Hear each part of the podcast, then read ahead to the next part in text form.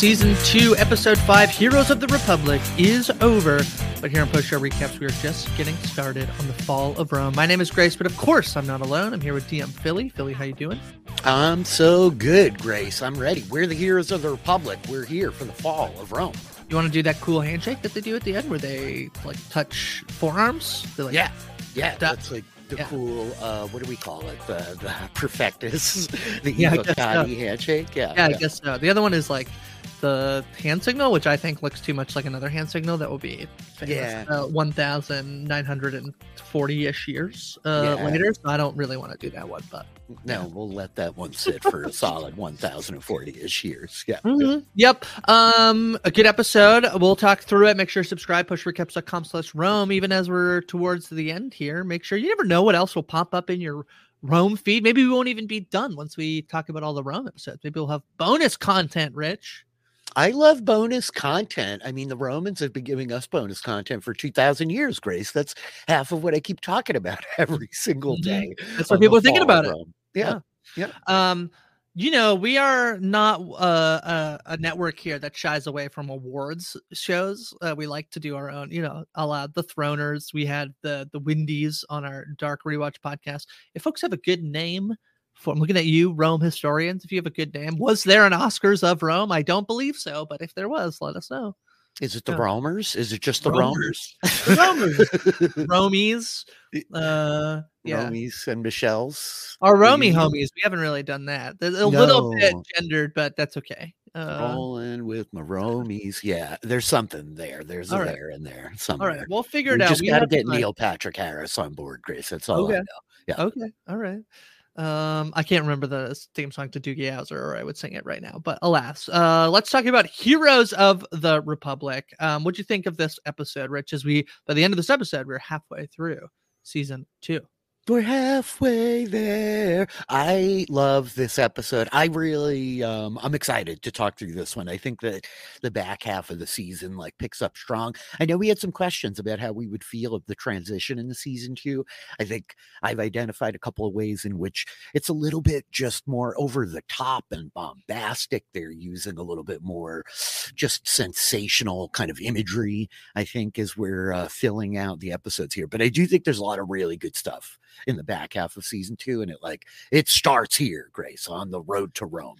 Yeah, I do think that we've established such such a cast of characters here in Rome, like you know, real people and people who's are real, but we know nothing about their lives, so their lives are completely fictionalized. But yeah, it's very fun to watch this, you know, giant chess game basically play out between the most sort of senior and noble and most in charge in terms of Octavian and Mark Antony and Cicero, and you have Brutus and Cassius, and you have Pullo and Vorenus returning back, trying to make some normal lives. Um, it's it's pretty fun. So let me give a, a recap here. We'll bring in the news reader to read the news of Rome. Salve, citizens of Rome! In the heart of Rome, Levi and Timon devoutly engage in prayer. In the wilderness of Gaul, a bearded Mark Antony provides sustenance to his famished soldiers, ensuring their survival. Vorenus and Pullo undertake a journey back to Rome, transporting the children, and unexpectedly encounter Octavian's formidable army on the way. Octavian ascends to the prestigious role of consul, heralding a new era of leadership promising to lead under the tutelage of Cicero. Vorenus makes valiant efforts to mend the bonds with his family, striving for reconciliation and unity. Mark Antony extends an unexpected offer to General Lepidus, uh, correct me if I'm saying that wrong, inviting to assume a prominent role as his second in command. In the Senate, Octavia take, Octavian takes a decisive step by declaring Brutus and Cassius murderers and enemies of the state initiating political upheaval, much to the chagrin of one Cicero. Octavia escapades lead her to an extravagant orgy where she faces a confrontation with her mother Atia when she is brought home by Agrippa. Amidst the turbulent circumstances, the young girls uh, escape Vorenus, but ultimately return at the urging of their aunt Lyde, wrestling with the harsh realities of their situation and a remarkable alliance takes shapes in the northern regions as Atia's audacious visit to Mark Antony paves the way for an accord between him and Octavian, reshaping the political landscape of Rome. And that, Rich, is what happened on the Heroes of the Republic. Heroes of the Republic. Uh, yeah, it's a good one, Grace. I feel like a lot of pieces get moved around and reconfigured, but there's a lot of like good emotional content in here for our boys. Yeah, where do you want to start? Who's who do you want to who do you want to start with? Uh, gosh, wherever you want to go, I guess. Do we start with with the homies with Vorenus and Pullo, or you want to talk like Yeah. big politics? No, I feel like the big politics is good to save for the end because it's like the dramatic finale of the episode. So Pullo and Vorenus, yeah, they're going to return home with uh, the children and Lyde, uh, escorting safely back to Rome. And this is so sad. Vorenus is just like, uh, okay, the scene when he's like, "Hello, everyone. This is my daughter. She was a whore for a little bit, and this is my son, who's not my son. You better damn treat with them with respect." Like, "How about you treat with them with some respect, Vorenus? How about that, buddy?" buddy old pal and they're like obviously like wow we really hate our dad we really hate him not only kill our mom but also he's just insulting all of us in front of basically everybody not cool dad and they're gonna run away to Lyde who is very sweet and i'm i've become a big fan of Lyde The ups and downs of Roman life, Grace, to be saved from a slave caravan by your dad and his bestie, only to then be brought back to his criminal bolt hole hideout, where he explains to the murderers and thieves who work for him that you are, in fact, despoiled children. it's like, it's just so heavy. There's so much going on there. You do have to give it to Lyde. Um, I think, like, we were debating who goes into the Coliseum a couple of days ago, and I, I have deep regrets about not indexing harder on Lyde's escape from slavery. She did seemingly leave young Lucius behind her as like bait while she took off, but she got away and manages to get all these kids saved. And like, Lyde's not bad. Only bad things happen to Lyde, really. We can't complain too much about Lyde. yeah i mean yeah her husband like is not in love with her and sleeps with her sister and then she's like pretty mad about that and that's fair i feel like she definitely gets a little bit of like a skyler white edit in terms of like it's like oh man she's being so annoying that her husband cheated Yes. on her you know Yes. um yes. because she's like ruining the good vibes between Niobe and and uh. Um I believe also I know uh, uh, people say Varenus is it um, I feel like uh, that's the big one I've been missing Yeah, it is. I think Varenas we're supposed to say, but I mean, uh, I don't know. I've been talking a lot of Wheel of Time. names You know who I'm talking about. and- yeah, You know who yeah. I'm talking about. Um Um, so yeah, I feel like she gets a little bit of the like oh so lame, but in actuality like yeah, only bad things have happened to her.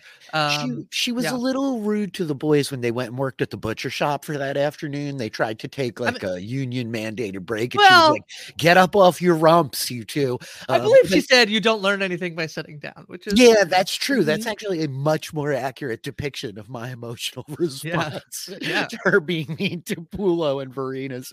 Lyde definitely has had it absolutely terrible on this show. Yeah. And I think it's nice. We do the whole thing of like Vorenus is re-swearing himself to the gods, right? He's just like, oh, I'm gonna like be clean. I'm gonna be a new man now. But then he does go right back to the Aventine, and it's like, okay, but I am a mob boss because Mark Anthony told me to be a mob boss. So come on, children, let's go to the murderer's hideout. Uh, I'm gonna give you a nice big room.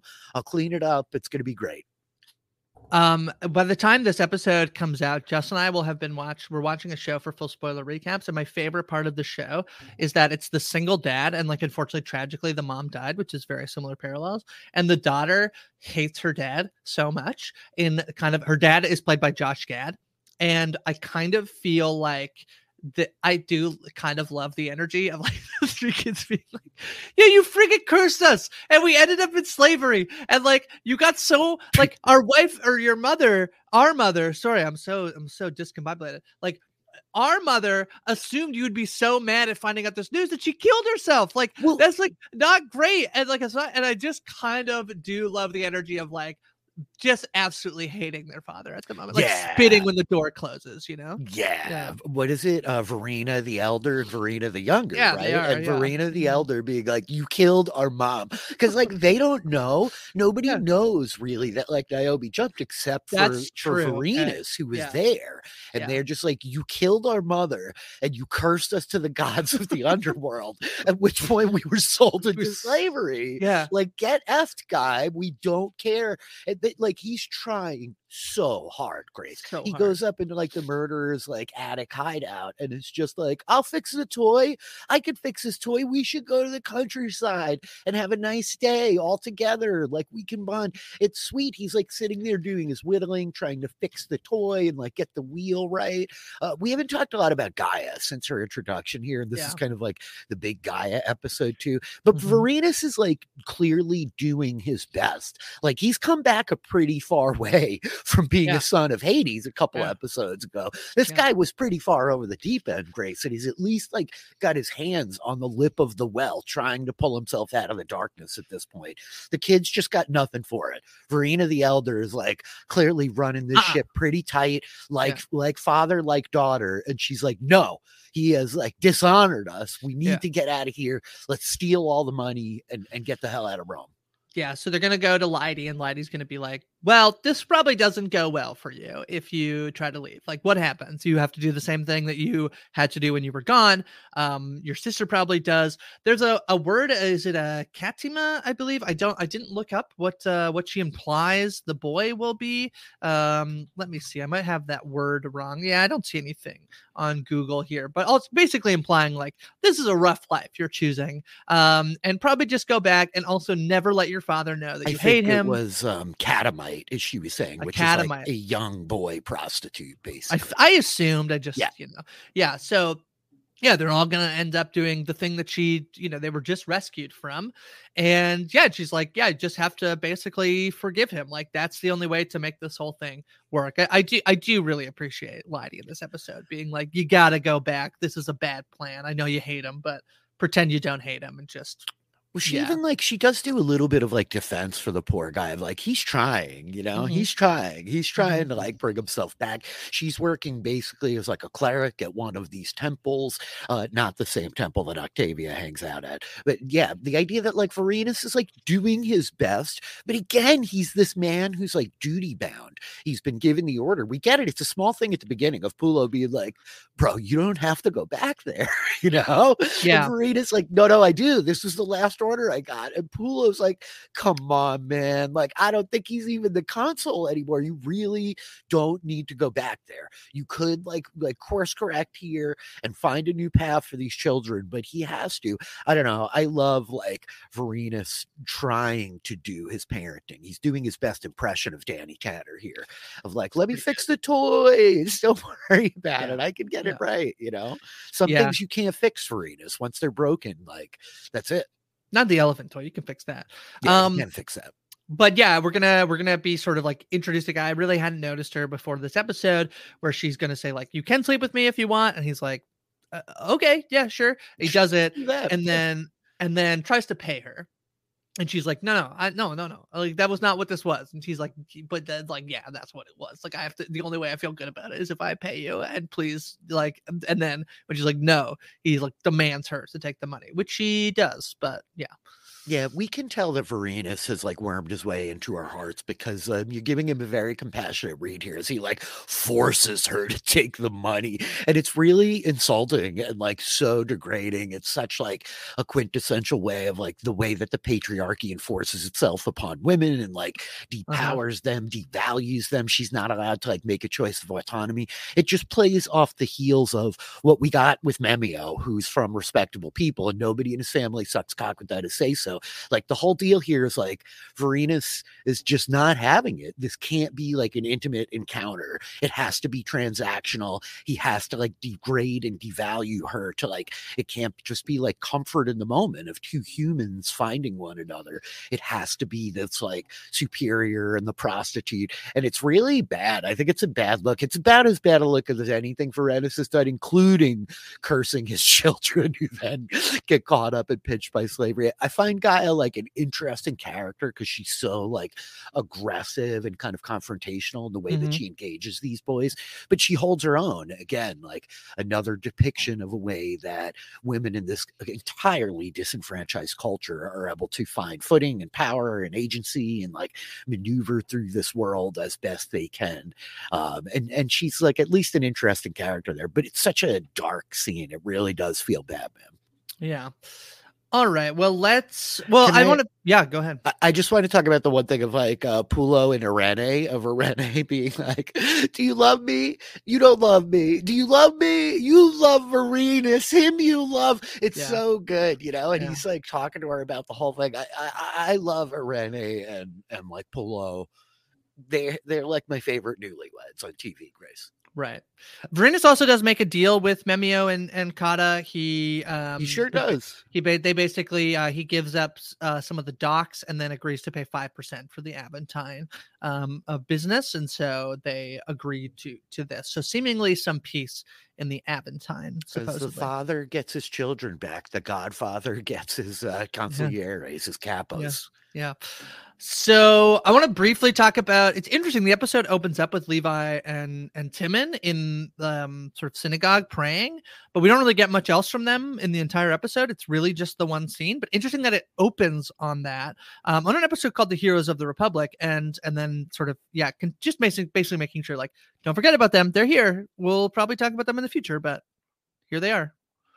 Uh, yeah, they're you know like as we're following their plight, it's interesting. I mean, they've clearly like left Rome, and like the distinction of this man coming back to his faith and trying to find himself. The whole notion, as he said it to Atia last time, of like I'm not an animal, you know, I'm a man, and I have like value and ethics and morality, and I'm only going to sell so much of my soul to you. Like he found his breaking point, he found the straw, and I don't know. It's an interesting trajectory as we go forward following these two. Do you do you think it's additive? Is it like distracting from you for like the greater narrative or are you intrigued no i mean it's one episode and so if you take it as is it's like oh kind of nothing but i'm yep. sure that it comes into play later in terms of these are two people who were at each other's throats last episode literally he had a knife to his throat oh yeah yep. so the fact that they are praying together is something so yeah i'm, I'm not i'm not bothered by it. if it doesn't come into play i would be i would go back and be like that's weird that that happened but i'm presume it does so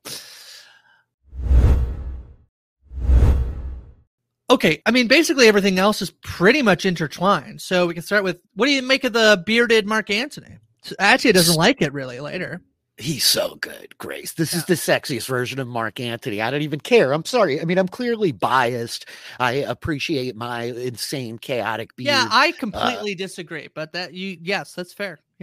Yeah. It takes all types out there. I think he just looks so dashing. He he cuts his striking figure as he tells Lepidus there, men like their commanders with a little bit of dirt underneath their nails, a little bit of grit on them, Grace. Like I like the Mark Anthony grit. He feels like um, you know, chill, crazy Mark Anthony, man. He's he seems like fun guy Mark Anthony. This is what this guy would have looked like if he were allowed to retire to the countryside over there in Macedonia. But no, but no, now he's got to be like fighting this war. I love his black armor too. Yeah, um, amidst like the costumings of all these guys, the actual like the the legionnaires here, they look so freaking good. The armor looks awesome on him.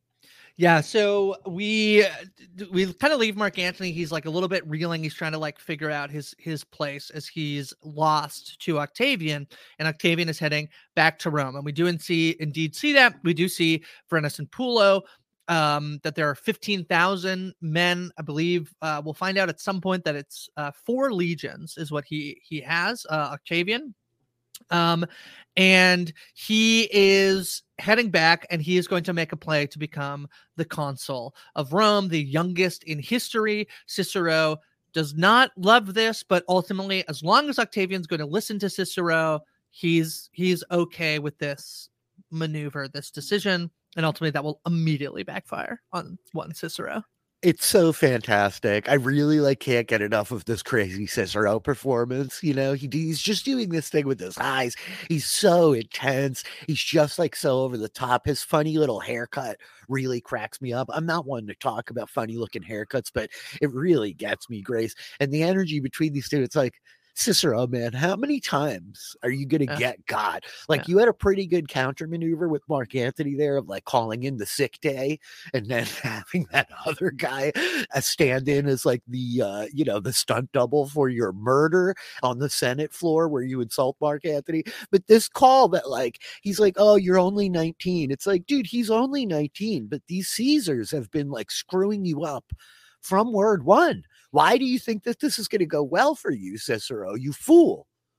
I did think it was when it's like I, I almost wish they didn't say he was 19 because the point of aging him up is that like he does a lot of you know obviously ha- we have to be at the beginning of him becoming whatever he's going to become and to play into that knowing that um you know whatever but it was like oh you aged him up so that he's 19 like you changed the whole actor he's just 19 like whatever I felt like it was like I don't know. First of all, I don't think he really looks 19, but No, you know, he definitely looks like 29. Yeah, also this guy i can't i can't help but see he looks like um i believe his name is robert webb. Are you familiar with mitchell and webb?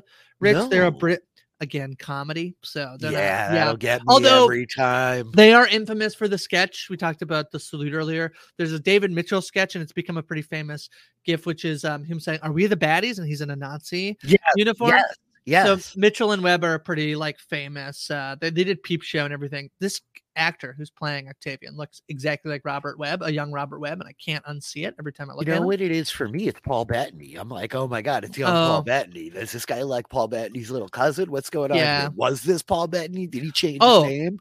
Also, Lepidus just looks like Ciarán Hinds. He kind get of that? does. He kind of does. Yeah. Yeah. I I um I love Lepidus. He kind of reminds me of like Faramir from Lord of the Rings. He's so Right. hilarious too. Right. Lepidus like coming into Mark Anthony, Mark Anthony being like, "Well, I should kill you." But I can't do that. It's just back to the days of Caesar again. I mean, the Yeah. Julius one, Grace, Yeah. where he's like, How about I make you second in command, homie? And Lepidus is like, Whoa. Well, I mean, I can't say no. There's So also a line where he's uh Mark Antony is like, "We will travel right to Rome," and he's like, uh Lepidus is like, "Hmm, okay," and he's like, "You seem like you disagree." He's like, "No, no, I." I believe everything you say, Mark Antony. Not even really like he's such a bad liar. It's very funny. Yeah, Lepidus is like he's totally going to lie because he's obligated to, but he's like put not putting any effort into the actual convincing in the lie, Yeah, Grace. yeah. yeah.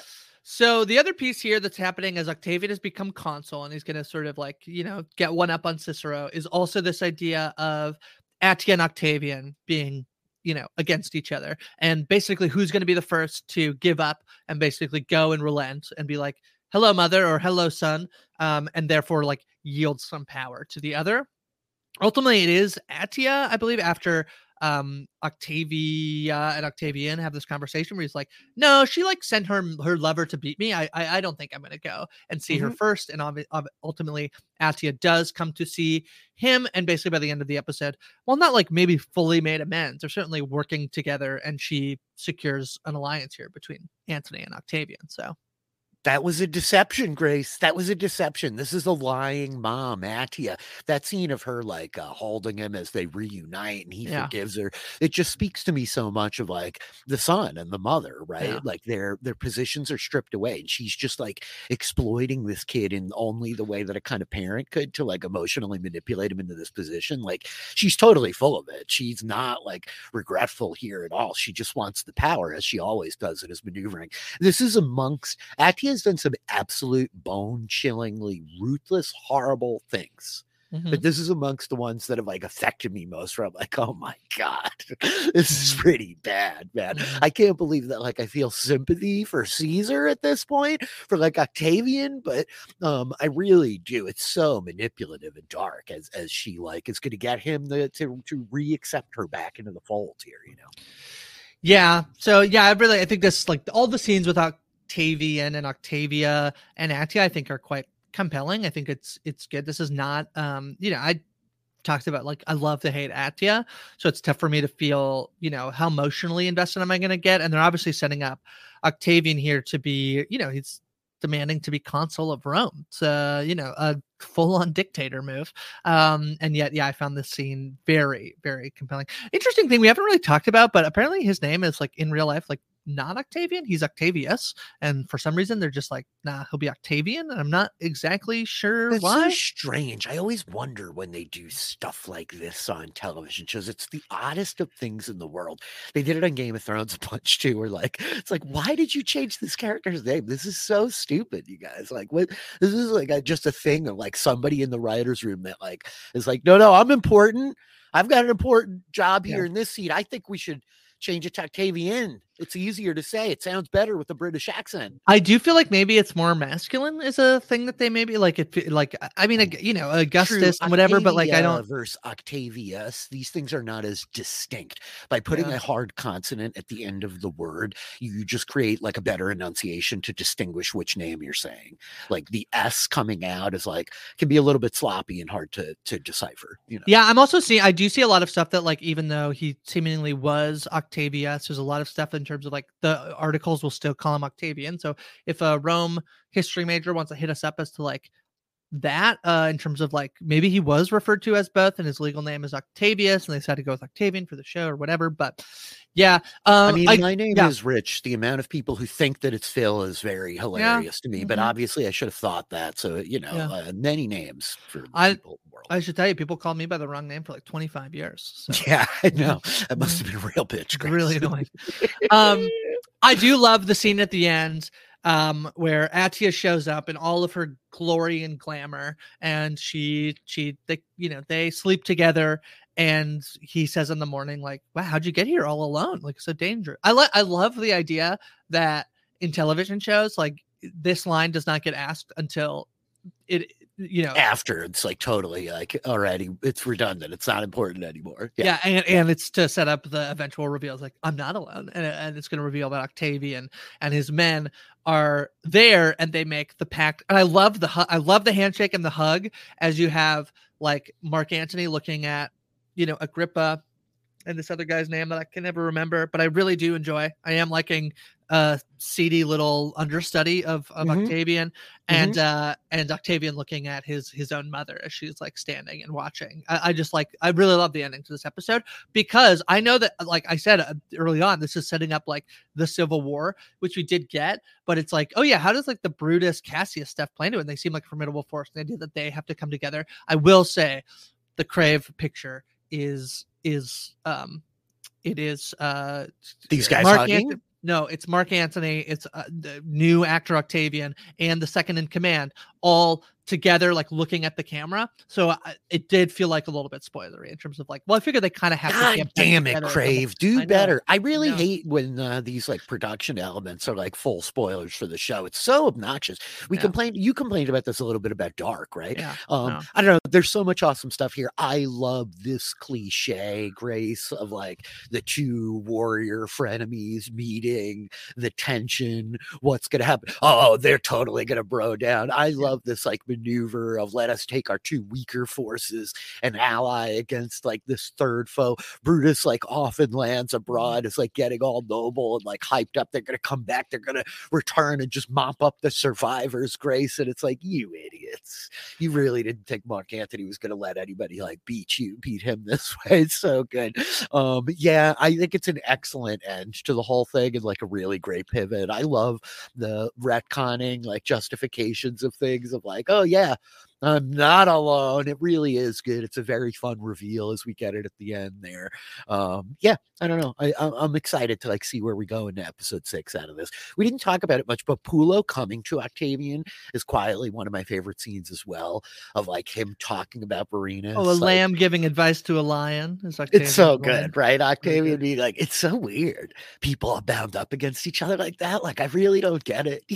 like, I guess, I guess it must be good. People seem to really like it, but like, I don't really like it. And then Pullo being like, my friend, you know, he's going to take care of everything over there. The way he's being all like coy and cagey and not saying anybody's names, he Yeah. keeps calling Mark Anthony the man up north. If Yeah. the man up north marches back in full armor, we can't my my friend can't speak to what he's gonna do. It's just so like suggestive and Pullo like trying to be subtle is so not subtle that I love it deeply. Yeah, um, it's very good. I like I like Pullo and I like uh, yeah the the Pullo Octavian uh, buddy cop thing. I mean they're not buddy cop, but this dynamic has has been one of my favorites since uh since they killed Evander basically. Yeah, Um, basically. Yeah, yeah, yeah. Yeah, I do. The Brutus man, um, Tobias Menzies when he gets word that he's been declared uh, a murderer and an enemy of the Senate is so fun because I you you know I know that like his side does not win out Uh-huh. and so him being so giddy that like oh my god those fools like they don't really like now i can march back we have way more men than them they're divided they're fools they're idiots you know uh is so funny i think in terms of um this is you know i think that this is not as effective if you don't know they're like yeah Oct- octavian's gonna be like you know No, the dramatic irony Is doing a lot of work, right? And we like know his disastrous fate in the end. And he just gets so excited. He's been having such a hard time abroad, yeah. Grace. Yes. He took that like dip in the river. He resanctified himself under Janice. And he's like, okay, this is what we need. This is like the first episode. I remember Caesar got really excited when he got named traitor too. You know, we can do this thing. Let's double back. Come on, let's go, man. Um, yeah, rough, rough for Brutus as it stands pretty funny. I think it's great. It's such a great Tobias Menzies performance. Yeah. We also didn't talk about Octavia tripping balls at this orgy and Agrippa. Yeah, no, I was going to get there. Yeah. Oh, yeah. Is, yeah, this is next. No, it's uh, yeah, this uh wild orgy. The moment when Jocasta is like talking and turns around and she's gone because Agrippa has like carried her on the party is pretty good. Yeah. It's so funny. I'm like, is the wall melting? The wall is definitely melting. Yeah. You know, um, yeah. I love Agrippa being like really just kind of like completely out of place and uncomfortable at this event too. The other guy whose name we keep forgetting is Gaius Maecenas, and Maecenas, he is like yeah. such a wormy little shit. You know, huge kind of like I love him. Yeah, I, I do too. He's yeah. fantastic. He's just so like petulant and kind of like you know, there's little finger upside to this guy. Well, it's, it's very, like very fun. Agrippa's like, why are we here? And he's like, we're he's like, and Agrippa's like, we're the seconds to the consul. Like, we should not be in a place like this. Like, this is the exact reason we should be here. Like, why be the second to the consul? Yeah. Like, not to come to a wild orgy, you know? Yeah, it's pretty fun. Um, the scene when Agrippa returns Octavia home and he's going to leave and Atia comes back and is like, stop boy, like come tell me what you're doing. And Octavia be like, he abducted me. And it's just like, well, I don't think if I abducted you, I would maybe take you back to your mom's house and then try to leave, but you know, maybe. the intent of the abduction matters, apparently, here, Grace. I do it is great where she's like, I've been kidnapped. like the way Atia is responding to, like, don't tell anybody this happened. He's like, no, yeah. of course. Like, I would never. She's like, wait, wait, Why? what? Yeah, what? so funny. Like, yeah.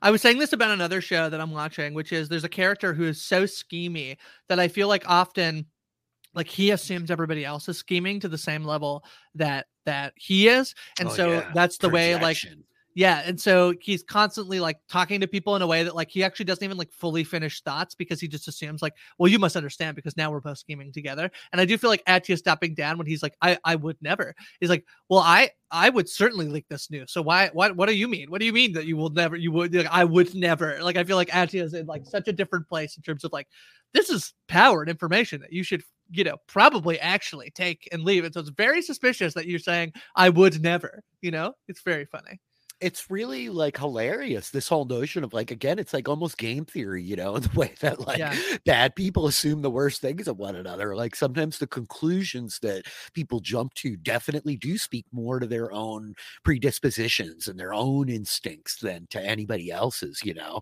like um thou doth betray thyself you know that thy doth protest too much whoever smelt it dealt it grace it's a little bit mm. of that kind of energy you know I believe that's a Roman saying. Yeah. Yeah, it definitely is.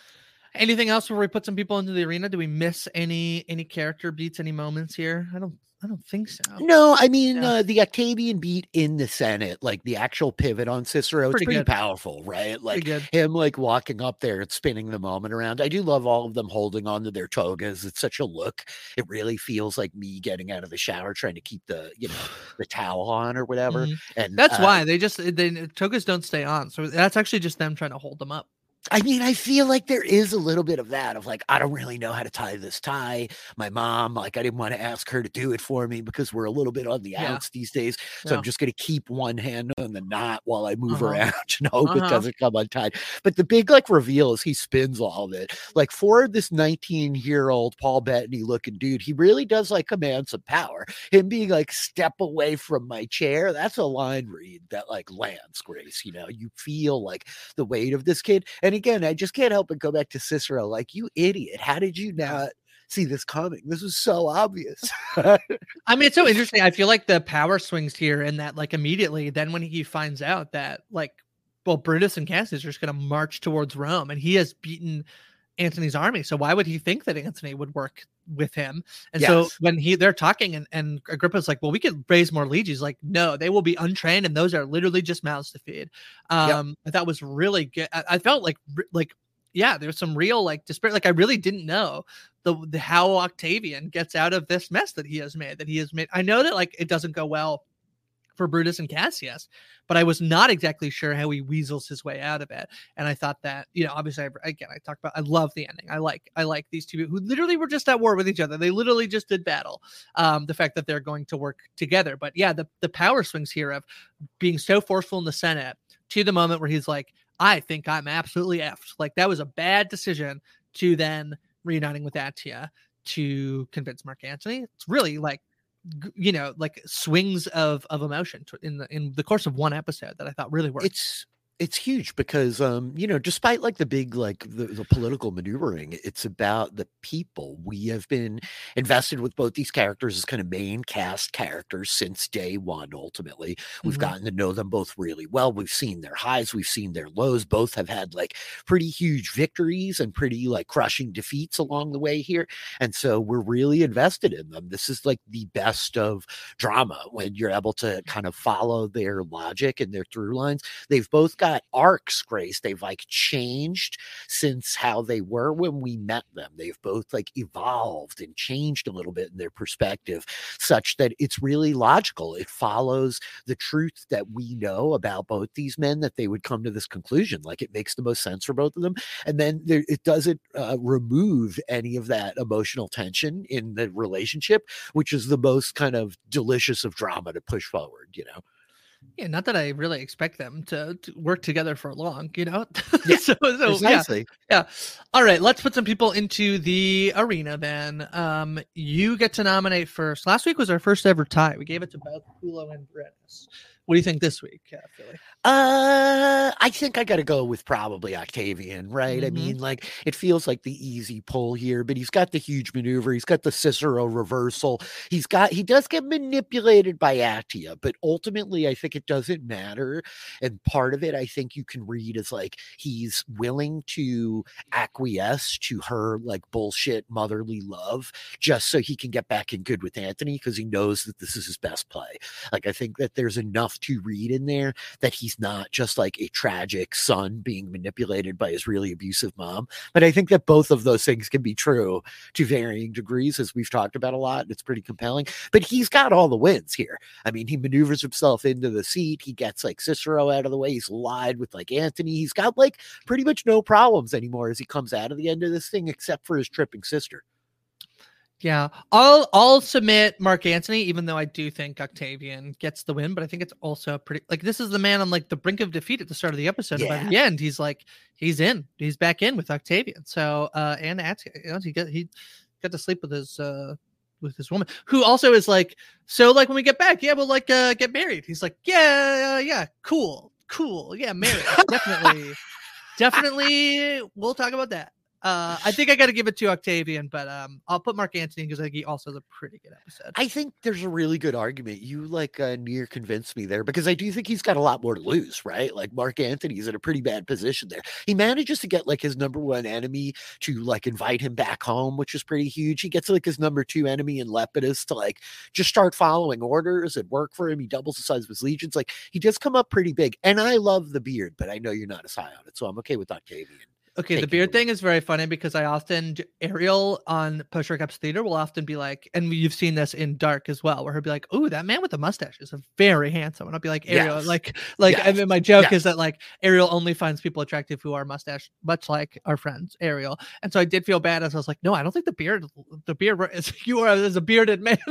like, there is a very bearded man on this podcast. Like, oh, that bearded man, and I'm like, yeah, I feel bad. I was like, I, I gotta say, I like watch our YouTube videos as they're going up every day in the month yes. of October, Grace. And I'm like, man, my beard looks terrible. It looks uneven. I gotta like look at the camera at a different angle. It looks uh-huh. like it's sideways. Part of me had a little bit of beard envy. I saw Mark yeah. Antony in his leather okay. skirt with that like real yeah. trim looking, like kind of month long beard. And I was like, buddy, yeah. I might have to get a, a pair of scissors like that. that fellow looks good. I think I need a leather breastplate and some trimmers.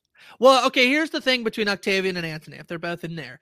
Which is more impressive in terms of who decided to work with the other? Because the instinct is that Why would either of them work with the other? I do Yes. feel like to a degree, Octavian needs Antony more, than More. Antony needs Octavian because Antony can now just like f off. Like he's like, yeah, probably like a bit of a, like a wanted man a little bit. Like he's not safe, but Octavian's about to get crushed by Brutus and Cassius. Yes. and get maybe killed, like executed, uh, because he's named himself consul, as opposed to Antony is like he's not great, but like yeah, But probably he's just like a refugee out on the run. He does have Yeah. armies. He could go back to Gaul. He could go conquer someplace and live there, probably. Whereas uh, Octavian is like trapped between Heidi's proverbial rock and the hard stone, and Brutus and like they're, they're about to come back and like obliterate him. He's got nowhere to Yeah. go now that he's in Rome. Yeah. I don't know. I can see I, I can see the point. I mean, Octavian is the youngest consul in history. I feel like yeah, I think we got to give it to good. Octavian. Yeah, I think there's still like some room to go for Mark Antony. I think it's a huge win for Mark Antony, but um, he's like lucky because Antony really did want to kick his ass, and this is not a guy with a lot of forgiveness in his heart, right? So prior to this episode, we had put Mark Antony in the col- in the arena twice, and we had put Atia in the Coliseum twice. Both of them had lost both times they entered, and so Antony now goes zero and three. Uh, not great. Uh, Octavian with an impressive three and three and one. He's uh, I hate that for Antony. I do hate it. He's like probably one of my favorite characters in the show. If it's not clear, Um, I do feel like think though it's for the most part, I do feel for the most part he is like the second. This is not like he loses. This is he had the second best performance. Yes, every is. every Yes. episode where he had a really you know. So I do feel like um yeah. Though I think in the Coliseum, second place is not a great place to end up. As it Yeah. were. Well, this is like medieval gets his- times. This is like medieval times. Yeah. Mhm, That's true. That's true. mhm. Yeah. Um. Okay. A scene you want to highlight, Rich? Um, God, I'm so like conflicted, you know, like the the them like tripping at the orgy is like really, really fun. And I don't mean to like be stealing all the funny scenes, but the Yeah, you Aranate can. With like yelling at Pullo of like Vorenus, him you love. I really do love it. It's so like hilarious to me. And Pullo like explaining to her, no, no, I to- I love you more. If you were both drowning in a river, I would definitely save you, not him. You're Mm-hmm. much lighter than he is. And she's like, lighter, heavy. I don't know. He's like, you weigh less. You weigh less. It would be much easier for me to save you from a drowning river. I definitely love you more. It's really like hilarious and sweet and insulting all at the same time. And it embodies my favorite things about Titus Pullo and about Titus Pullo and Eirene's relationship, which is like the, this like just simple affection between them two. It's so ridiculous. I really like it. Yeah, I gotta give my funniest moment to good old lawful neutral Vorenus, who is like, I must come back and declare that my daughter was prostituted and that my son is a bastard. I must do it. I have to. And it's getting Dad, you don't have to do that. They're like, I must. I must tell every person in Rome that you were prostituted and that you shall not be married to any man and you're no good anymore. But I love you. I love you. it's just like the worst lawful neutral dad I've ever seen. Just like I have, it's it's you know I must tell the world that you are my bastard son, but that you should not Is be it- treated less. Also, you're probably gonna get tr- treated way worse because everybody knows you're my bastard son now. He's not even my son. He's my bastard son. That's true. Yeah. Uh huh. Yeah. It's really good. I mean, it's like very tragic. You get why Vorena the Elder wants to dip. I love them like stealing money, and they're so proud when they get to Aunt Lady too. You know, yeah. The whole notion of like she's never to have any kind of good life like it really is it's, it's a lot it's playing with the irony in a way that like um, is honorable to like drax the destroyer right of like the Right. literalness of all of this is really freaking hilarious you know This is my daughter. She has been disgraced. Like, yeah, everyone knows, Dad. Like, come on, what the hell? It's like it's like wild to me. It's like by far, I think like the funniest dark thing in the whole episode of like, yeah, this is my daughter. No one should treat her. Don't treat her poorly or good because she has been fully destroyed. I'm gonna die, Grace. It's really good. Don't, don't be too nice. Don't be too be nice. too She has completely been despoiled as a prostitute in a slave. Oh Pretty bad. God. And also, I didn't So tell you, but I but I thought I'd share with I think- basically everybody. I think in, in a certain light, it makes him even more charitable that he can be so loving and magnanimous to his spoiled daughter.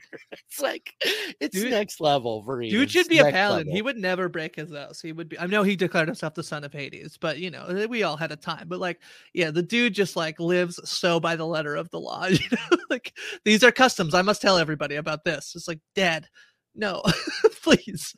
All right. Well, that's Rome season two, episode five, which is officially marked the halfway point of the season two. So very exciting and sad. Um, Rich, where can people find you? What are you up to? I'm at DM Filly in all the places. My DMs are open over there on Twitter. You can find me in the post show recaps Patreon Discord. Gee, you should come hang out.